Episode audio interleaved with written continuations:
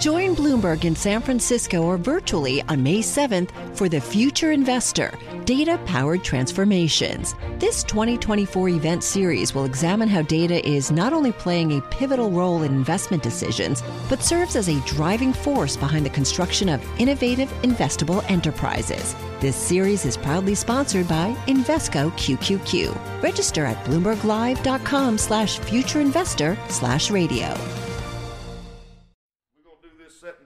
Standing up, or how we going? Sitting down would be good with me. Did your son? You prefer a rocking chair or a straight chair? Now I got some more chairs.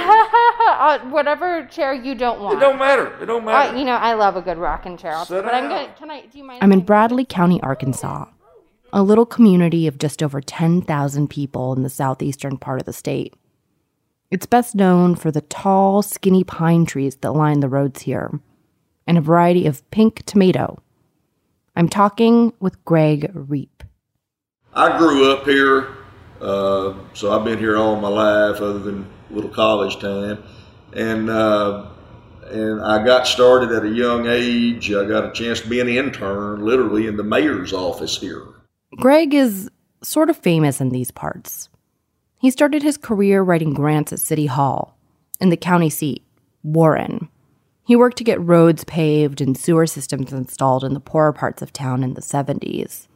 At 31, he became mayor, a position he held for nearly 2 decades until he left for a brief career in the Arkansas state legislature. Bradley is still a dry county, and the most hopping place is Molly's Diner in downtown Warren, where neighbors catch up over fried bologna sandwiches and grits. It's the kind of place where being mayor means you literally know everyone. We're sitting in Greg's son's downtown art gallery.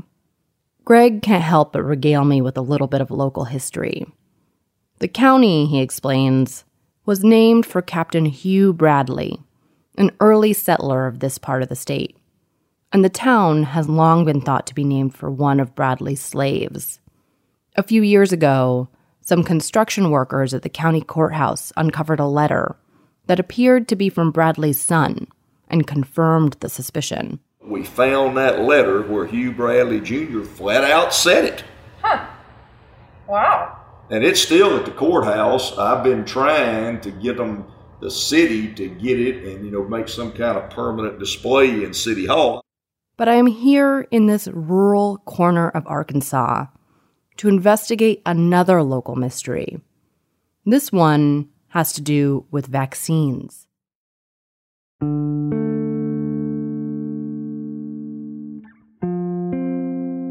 In Arkansas, we have chosen the path of personal responsibility. The state is wide open. We aren't mandating masks or vaccinations. We know what we must do, and for the most part, Arkansans have done the hard work.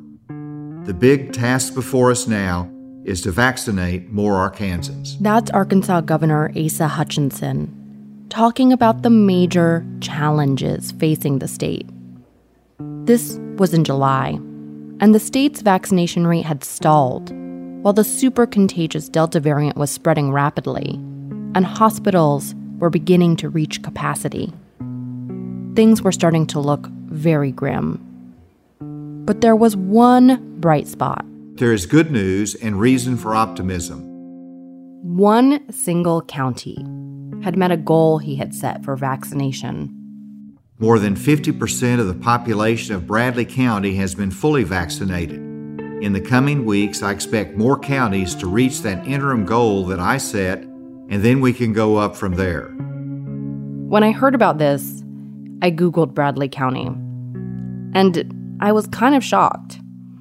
It's not the sort of place you would expect to be leading anywhere in vaccination rates.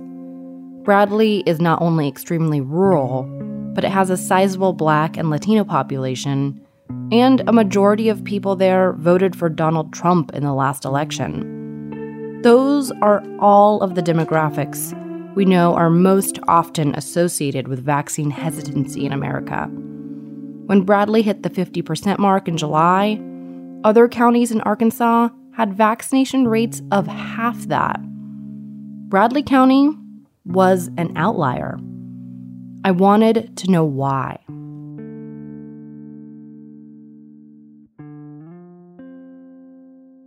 And that is what led me here.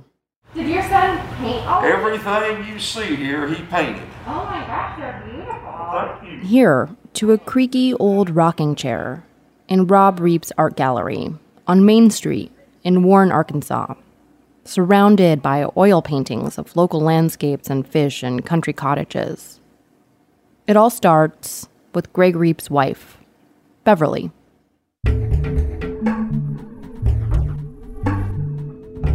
It's been a tough few months here in the U.S.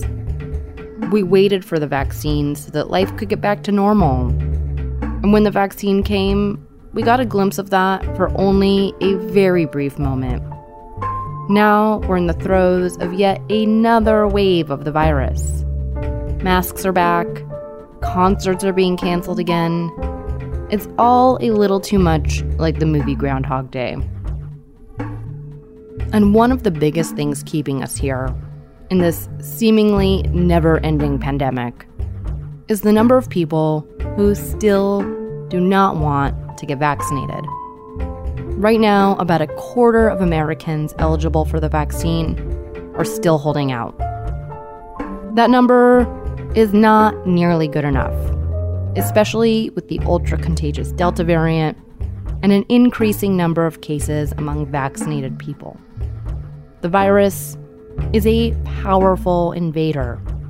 And right now, there just aren't enough of us armed to really fight back. One of the most crucial questions right now is how to get those people still holding out to finally get vaccinated. So I went to Bradley County looking for answers. I'm Bloomberg News health reporter Kristen V. Brown. For the Prognosis Podcast, this is Doubt.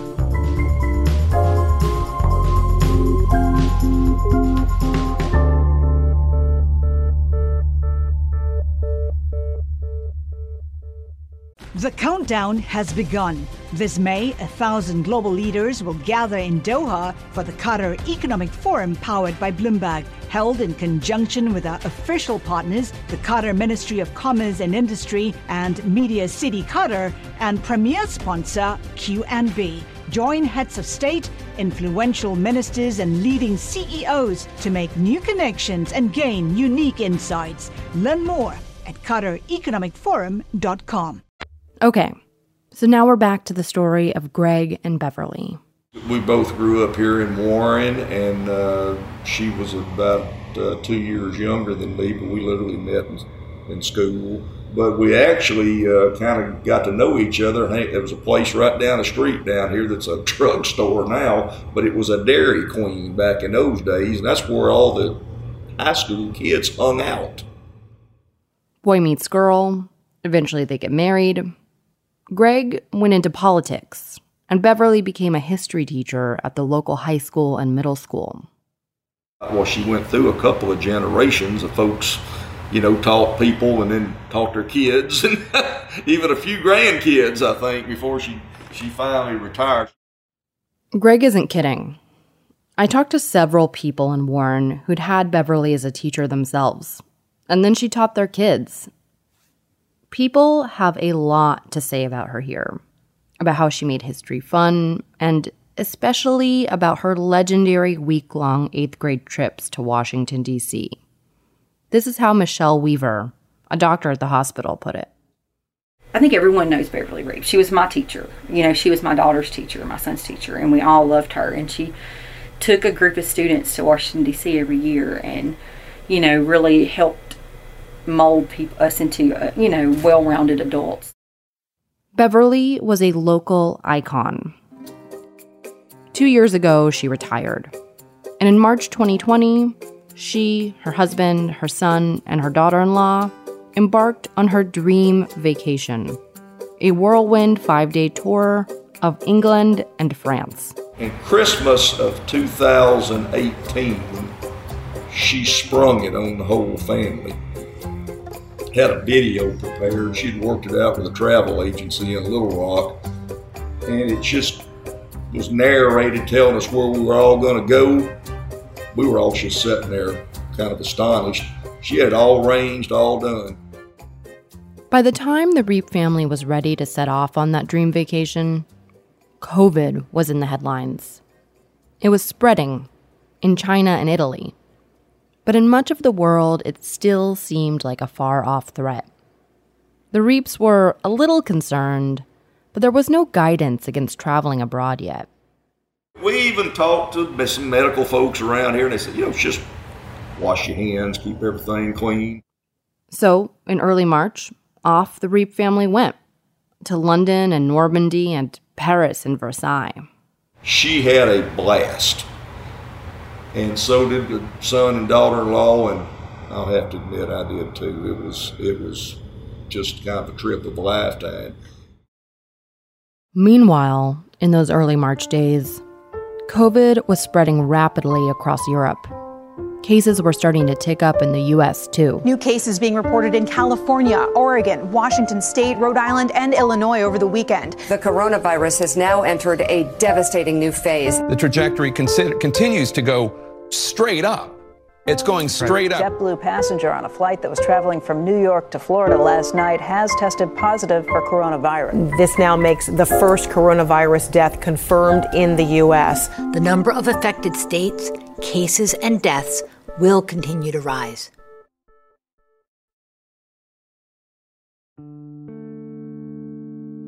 The family touched down back home on March 12th. The day after President Trump announced a 30-day travel suspension to most of Europe. And the World Health Organization declared the coronavirus outbreak was officially a pandemic. I remember feeling a little bit relieved when we got on the plane to, you know, get out, and then it didn't turn out so good later on. About a week after they returned home, Beverly started to feel sick. She was also having a little trouble breathing. So with COVID now everywhere in the headlines, they decided to go to the local hospital. Greg says Beverly didn't seem that sick to him, but her illness quickly progressed. It was COVID. She had had open heart surgery. She had diabetes anyway. I mean, she's just struggled a little bit with it, but she was up and going. I mean, it wasn't, you know, like she was bedfast or something like that. But we carried her to the hospital down here, and they said, we think we better go ahead and get you to Little Rock, and which is where our bigger hospitals and all. They got her. She went to St. Vincent's up there, and she stayed all 32 days, I think. For most of those 32 days, Beverly was on a ventilator. The family was quarantining at home. Greg and his son tested positive for COVID, too. Their daughter-in-law, strangely, was completely fine. No one could go and see Beverly, and she was too out of it to even talk on the phone. Greg called the hospital every single day for an update.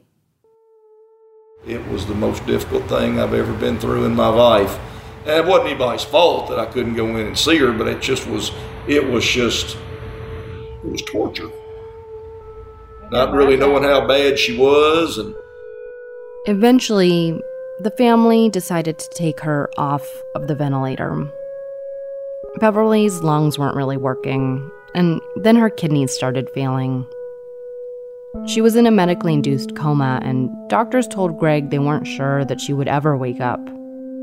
Their family physician back in Warren pulled some strings so that Greg and his son could see her one last time. We had to put on space suits and the whole thing, but they did let us go in there and literally see her before she passed away. You know, I guess I was praying for a miracle still, that when they, you know, took her off the ventilator, maybe she would start, you know, getting better or something, but it didn't. And I don't even know how to explain it.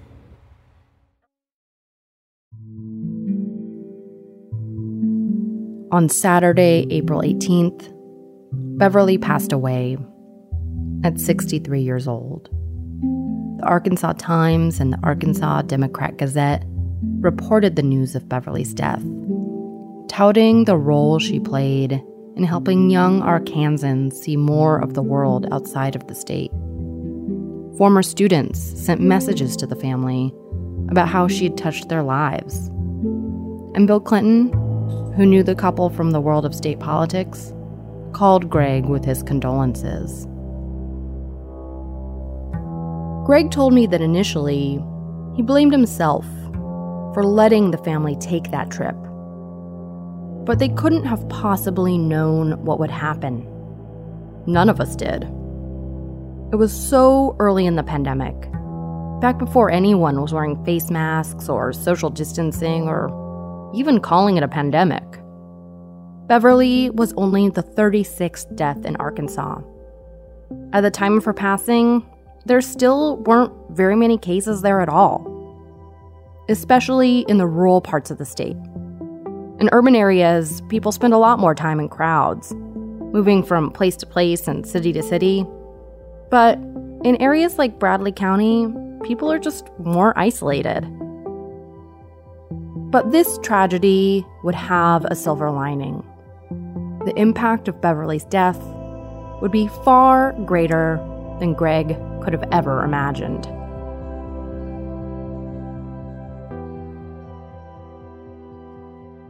You know, people liked her, loved her, appreciated her, and for her to die, and she just retired, I think it really caught the attention of a lot of people.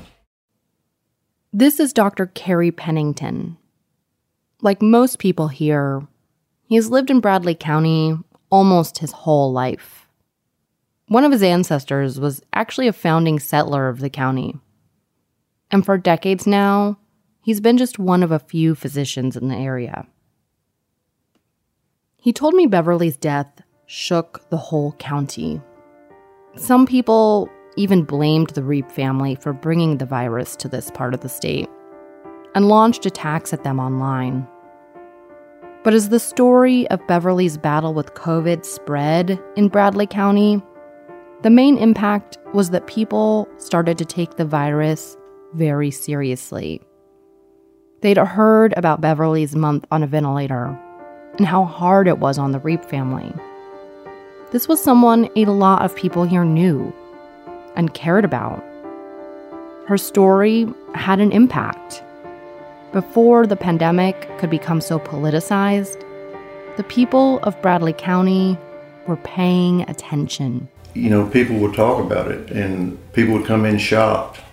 And then over the next 2 or 3 months, as more people got it and more people died, it just became more a large awareness that this was serious.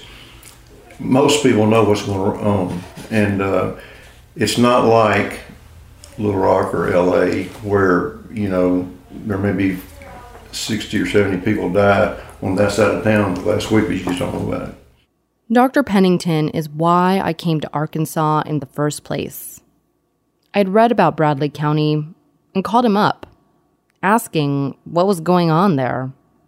He told me about Beverly and said that he thought her death was a major factor in why people there were getting the shot. And then when the vaccine became available, they were aware and smart enough, I think, to realize that they needed to get it. But Beverly is really just the start of this story. When I got to Arkansas, it became clear that Dr. Pennington was kind of selling his own role short. If you're trying to stop the spread of a deadly virus, there are actually some advantages to being in a rural community like Bradley County. Social distancing, of course, is sort of naturally built into your way of life. But more importantly, everyone knows each other. As we've talked about throughout this series, trust is really the single most important factor in getting people to vaccinate. Misinformation certainly doesn't help inspire people to get vaccinated, but it often isn't the root cause of someone's hesitancy. Distrust makes that misinformation seem way more believable. The pandemic has made a whole lot of people more mistrustful of what the public health establishment has to say.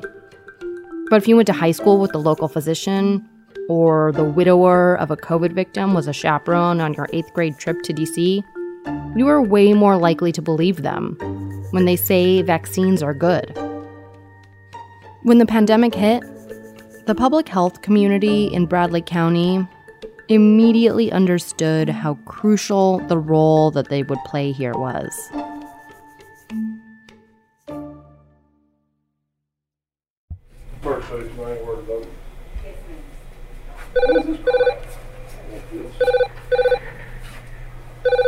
Hi. I'll shut the door in case we want to talk about it. We don't really have any secrets around here. How's it going? Good. It's just busy. Looking for more answers, I visited the local hospital. It's really small. It only has 25 beds. There, I talked to Michelle Weaver, who we heard from earlier.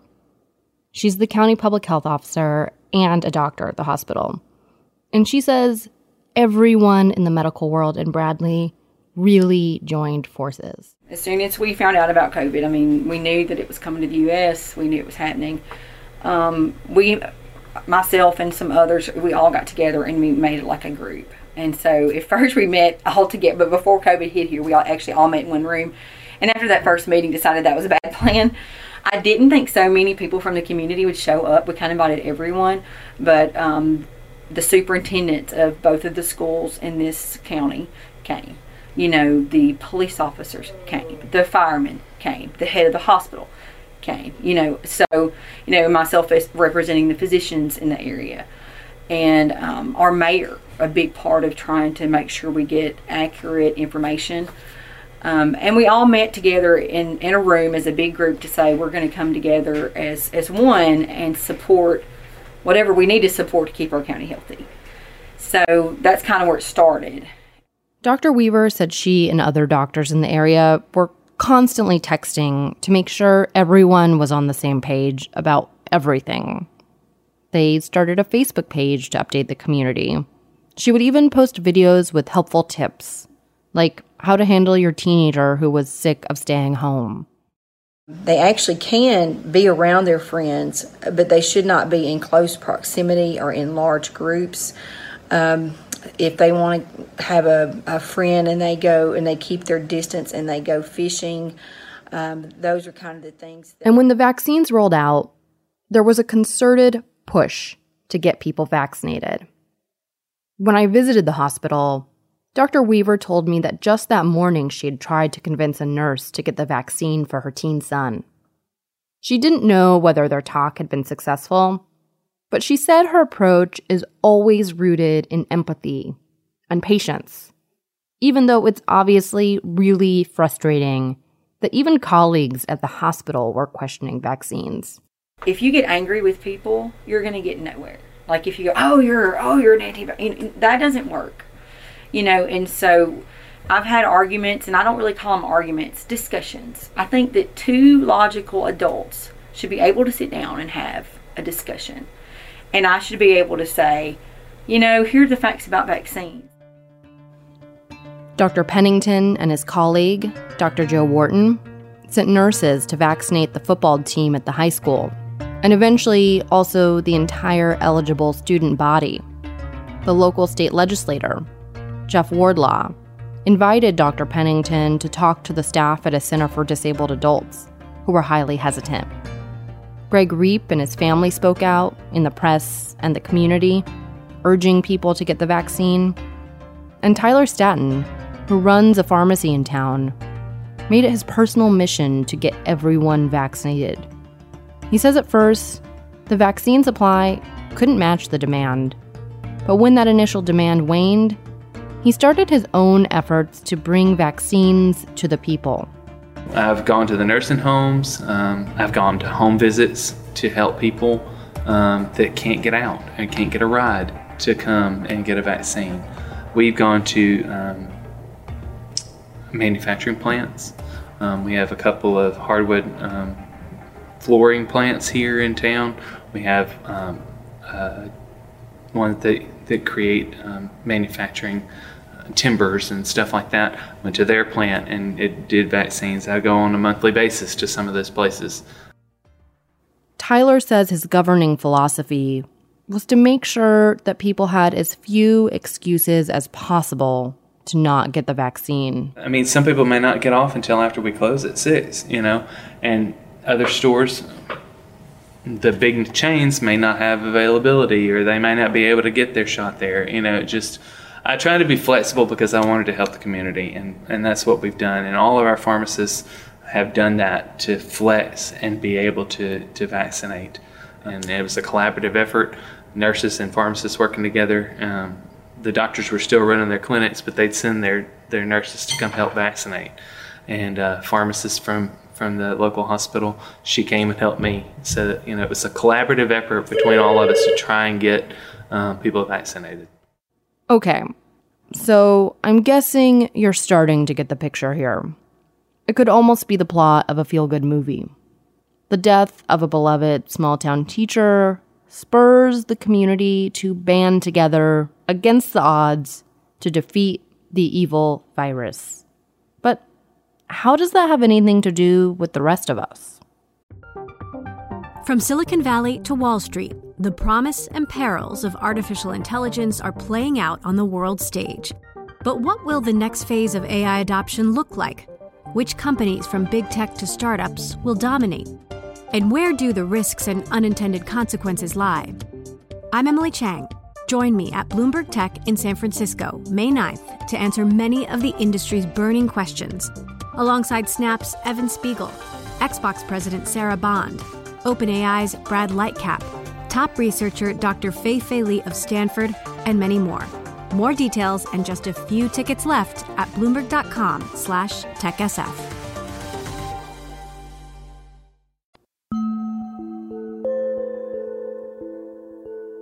So before I go any further, let me first just say that Bradley County is not perfect. There are still a lot of hesitant people there, and the latest surge of the virus has led to rising cases there, like everywhere else in the state. But still today, it is among the most vaccinated counties in Arkansas. According to the CDC, so far, more than 67% of the population over age 12 has been vaccinated with at least one shot.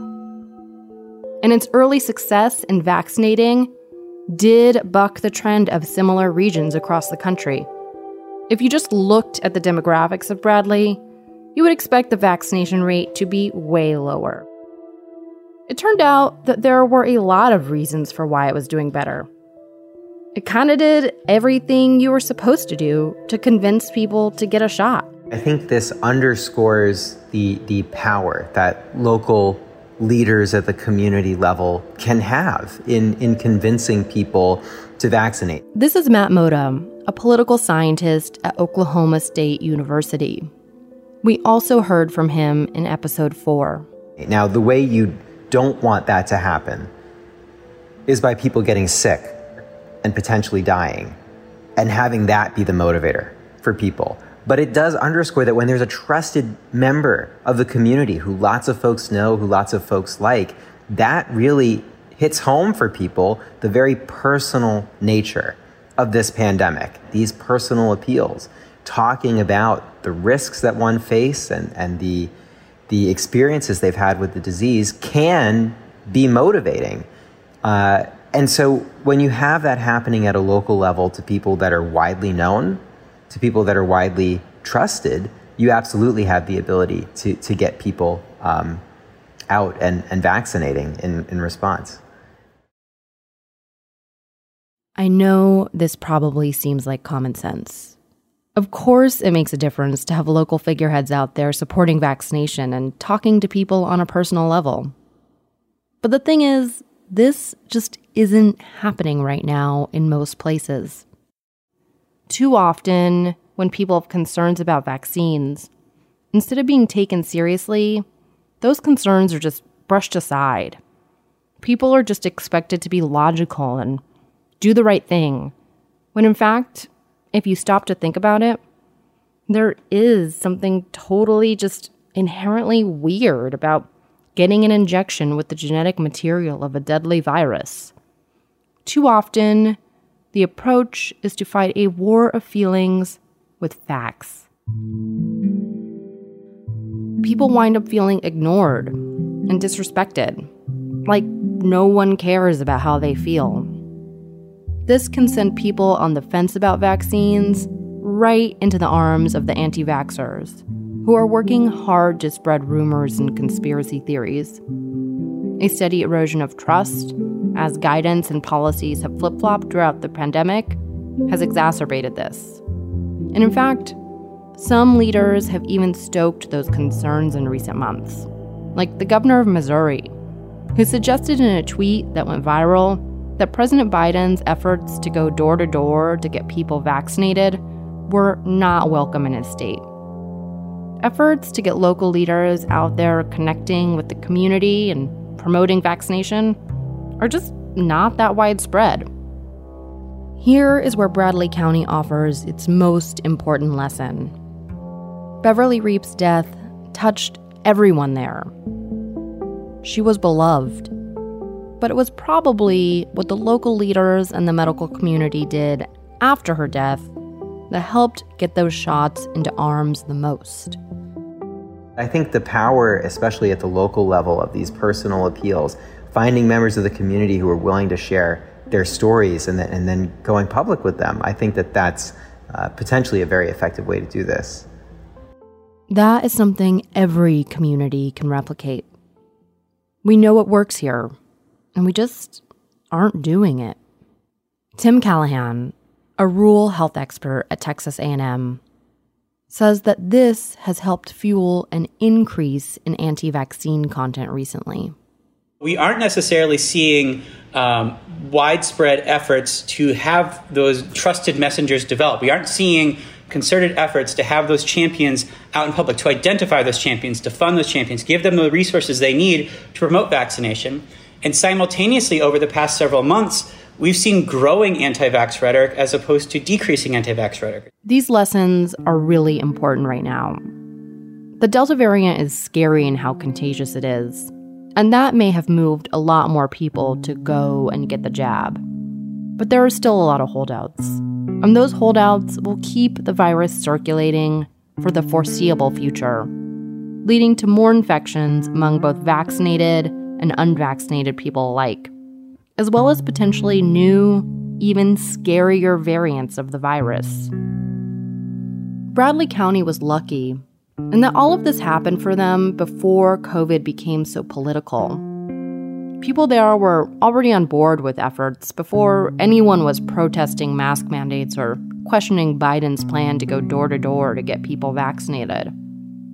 More recently, a lot of those protesting voices have begun to change their message.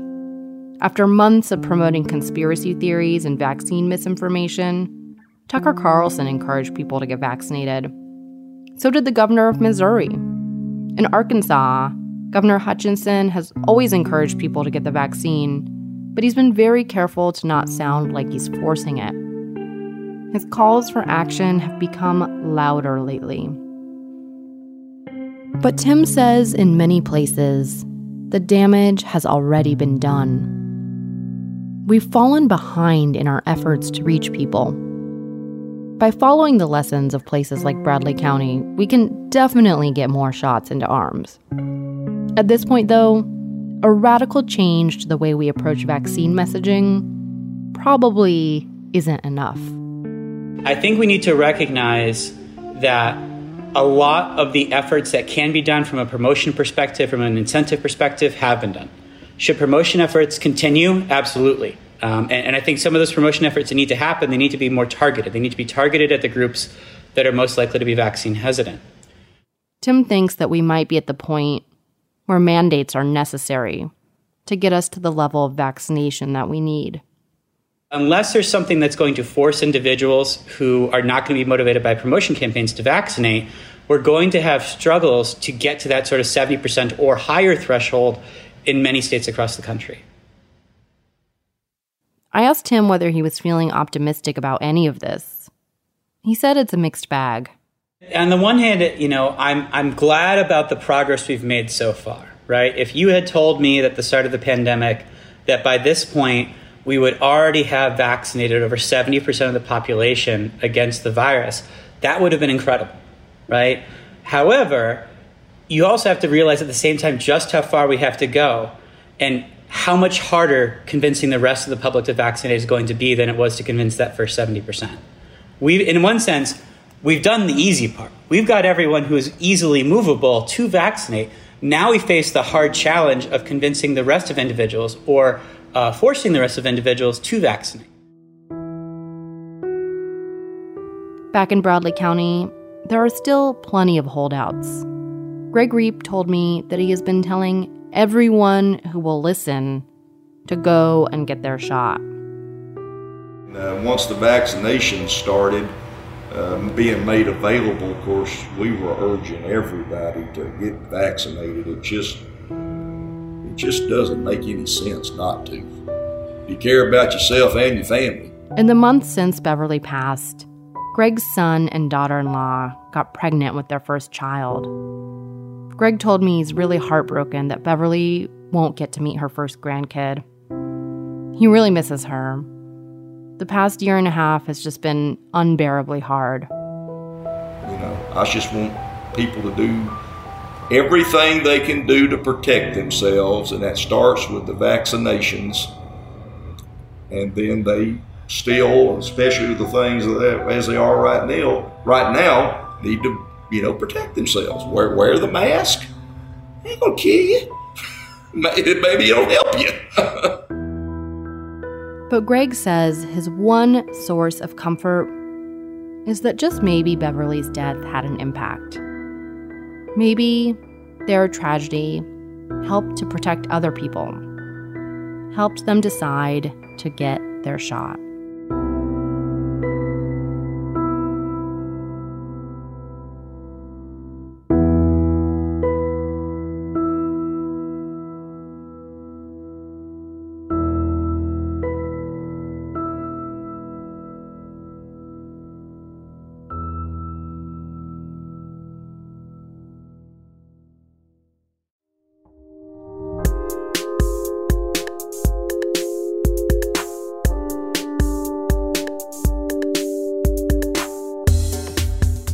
Doubt is written and reported by me, Kristen V. Brown.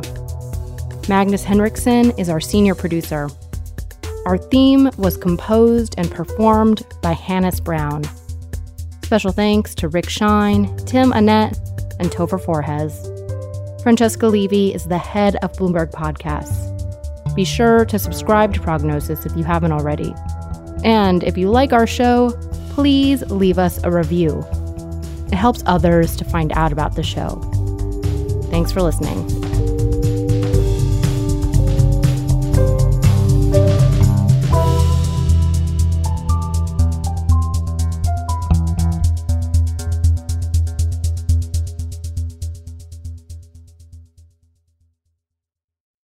The countdown has begun. From May 14th to 16th, 1,000 global leaders will gather in Doha for the Qatar Economic Forum, powered by Bloomberg.